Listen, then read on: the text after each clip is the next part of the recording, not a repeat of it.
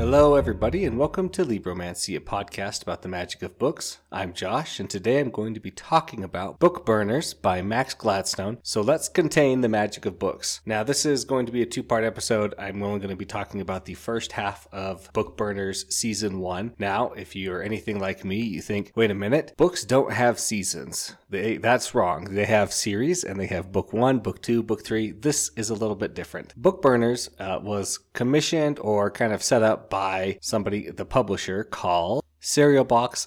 Now it's called Realm Media. And their kind of idea was that, what if we based books or made books similar to how we make TV shows, and we push that out because people are having a harder time reading, and so if they can read, a 20-page episode, you could say, of a book, that would, and then they could read the next 20-page episode. They can still be reading a book or a scene or a story, kind of get everything that way, and then they can finish it later when they have more time. And so that was kind of the prompting to, that's how they started it. And then the first production they actually did was Bookburners, this book by Max Gladstone. Now, it's not just by Max Gladstone. It's also by a couple of our authors. Let's see. Sorry, I have them right here. By Max Gladstone, Margaret Dunlap, Mur Lafferty, and Brian Francis Slattery for this first one. So everybody takes a turn writing one section, and there are 16 sections in this book that comprises all of Season 1. I believe the Bookburners is actually all the way up to Season 5 right now, which I'm not going to say yes or no, this is the best style ever or not. I kind of enjoy it, but I do enjoy watching TV as well, so clearly, they must be doing at least something right, because they've continued going on to Season 5. So let's talk strictly about Bookburners, though. It is a lot of fun. And let me just be frank with you guys. It does, if you look at it, kind of step back from it for a second, yes, it does kind of feel like a TV show. You're going to be hitting the same kind of beats, especially in this one. Bookburners, it gives an interesting name. You think it's going to be about burning books or bad things, but it's actually about a kind of secret society from the Catholic Church who's going around trying to stop forbidden knowledge and forbidden gods from coming in. So to start from the top, we meet our main character, Sal. Well, there's a couple main characters, but the one that we're kind of following the most is Sal. She is a police officer in New York. Her brother gets caught up in something. She has to help these people that she doesn't know find him and save him from this book that's taking over his mind. It is the Hand. We get explained that basically the world is the world, and creatures or entities are always trying to sneak in, usually through artifacts or books. And as soon as they are opened and they get in, they have to be stopped, or it's the end of the world, basically, if they're just let loose and contaminated. So Sal at the end of the episode ends up joining them. We get to see that. So this is like your very typical Monster of the Week variety show so far. And that personally is so fine with me, because I love Monster of the Week type media. I don't, get me wrong, I do enjoy a big plot that leads off and has a lot of good payoff and stuff, but I can't go wrong with this is the problem we have to solve this week, this is how we solve it, kind of reset status quo. It's just so fun for me. I can't deny it. And I've seen this compared many times to Supernatural. Yes and no. Yes on the kind of episodic nature of this one. So it's very good. So let's talk about our characters here.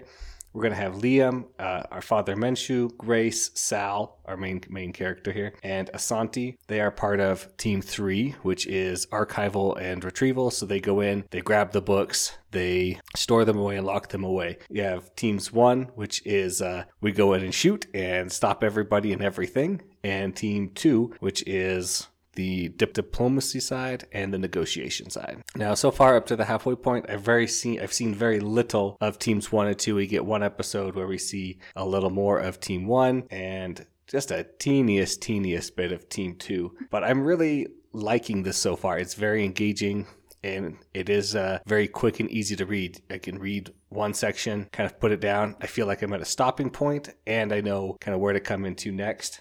I love the slow dripping of backstory that we've been getting, and I want to just say, I did call that Grace had something special going on. No, I didn't call exactly what it was, because that would be pretty crazy to call beforehand, and it's not hidden, so it's not hard to see, to foreshadow it and see that something's going on with Grace, so I'm glad I caught it, but it didn't. So one thing I did want to talk about is I liked the way that the authors, they've kind of blended their voice a little bit. They are not... When I open the next section, I'm like, oh, this is a completely different book. It's a completely different style. No, they all blend and it feels smooth as I'm reading. So it's not distracting when I go from one section to the next. I'm able to keep going. And I am really loving this horror vibe where it's, you're doing these things are happening and it's creepy and it's weird. But I love the feelings that I'm getting where I can feel it and I'm like, oh my gosh, that is so terrifying. And yet at the same time, not terrifying because I know I'm just reading it. And sometimes it can go too far in one way or too little the other way.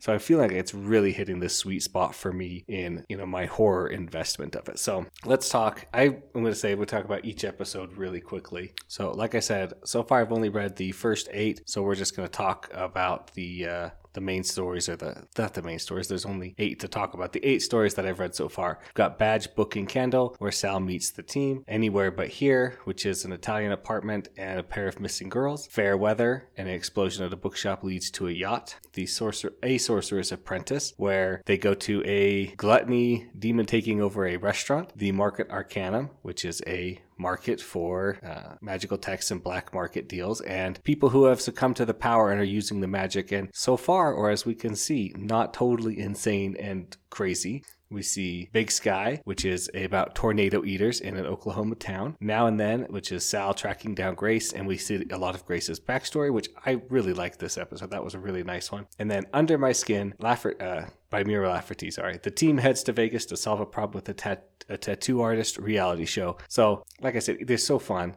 Let's talk a little bit. So, in the beginning, she meets the team. It is her brother, Sal's brother, gets a book. He opens it up. He becomes possessed by the demon. They're able to shut the book and save him, but he's in a coma. Not sure if he's going to recover. Let's see, which ones are my favorites here? I think A Sorcerer's Apprentice is a really good one because they go to this restaurant and everywhere they're going, they're hearing, oh, this restaurant's the best restaurant in town. It's the best restaurant in the world. Oh yeah, there's fights that break out every night because of this restaurant.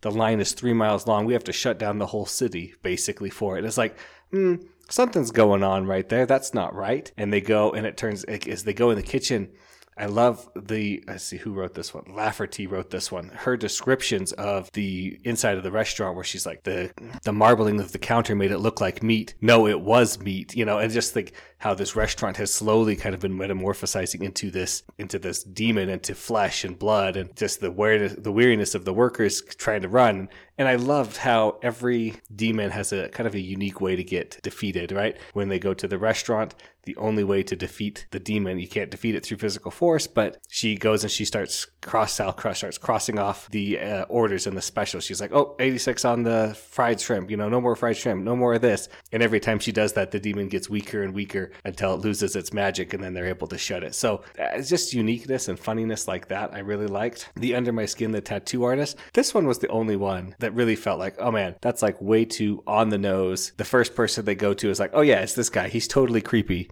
And then they go there and he's like, aha, you found me. It's me. I did it. So I was like, that one didn't really land too much for me, but it wasn't bad. So that one, everybody who gets a tattoo from this reality TV show has died. And it turns out that something is sucking the life out of them.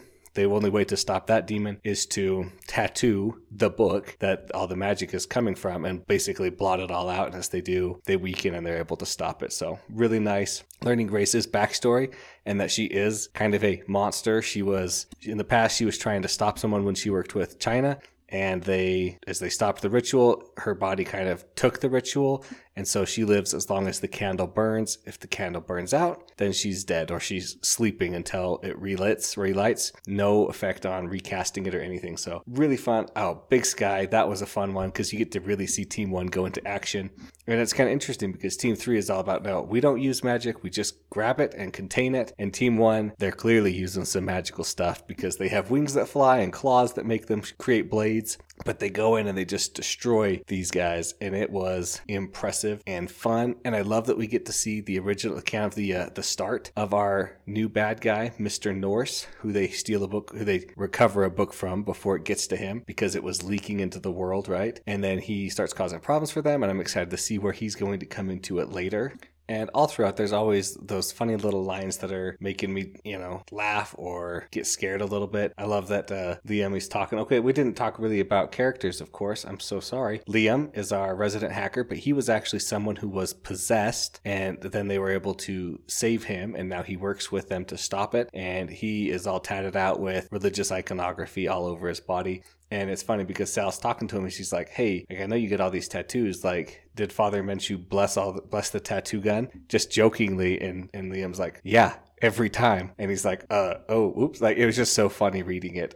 I love the violence of words that Team 2 talks about how, you know, if you recall physical violence, your body doesn't hurt as much as when you do that. But when somebody says something mean to you or, you know, threatening to you and you hear that over and over again in your head, it can really sink in and make a difference. And like, you can hear it worse and meaner than it was originally. I was like, oh my gosh, that is kind of interesting. Father Menchu's backstory. I love that we get in these backstories and that we're learning these hows and the whys, and just the he makes a deal with an angel/devil to save a town, and the angel does, but then angel demon does. But then the angel demon proceeds to torture the entire town after it saved them. And the lesson he took was don't make deals, don't do this. And Asante, the archivist, the one who kind of is like, hey, this is where we need to go, says, next time, I think you took the wrong lesson from this. I think next time you need to make a better deal. And it's just like, yeah, I mean, sometimes you have to use the magic, but, you know, you can never trust it. It's like the classic genie, the classic genie's deal where you wish for something, they twist it as much as they can to hurt you the most, right? You have to do really good. And I love that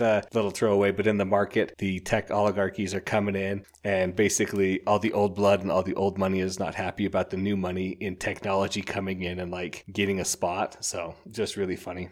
Overall, I am really enjoying the Bookburners season 1. I'm going to definitely finish it. I'll have the rest to report on next week. I think it's worth a read. It's a lot of fun, especially if you like serial or episodic natures of books. These are really easy to read. There's really you don't have to keep reading if you don't want to. You read one and you're done, great, you're done. But if you want to keep going, it's just more fun and goodness every time. So that's everything I have to talk about right now for Bookburners Volume 1, half of Season 1. Thanks everybody for listening. Thanks to David Hillowitz for the intro and outro music. If you have any questions or comments, please send those to libromancypod@gmail.com. Please like and subscribe wherever you get your podcasts from. That always helps out. And remember to contain the magic of books.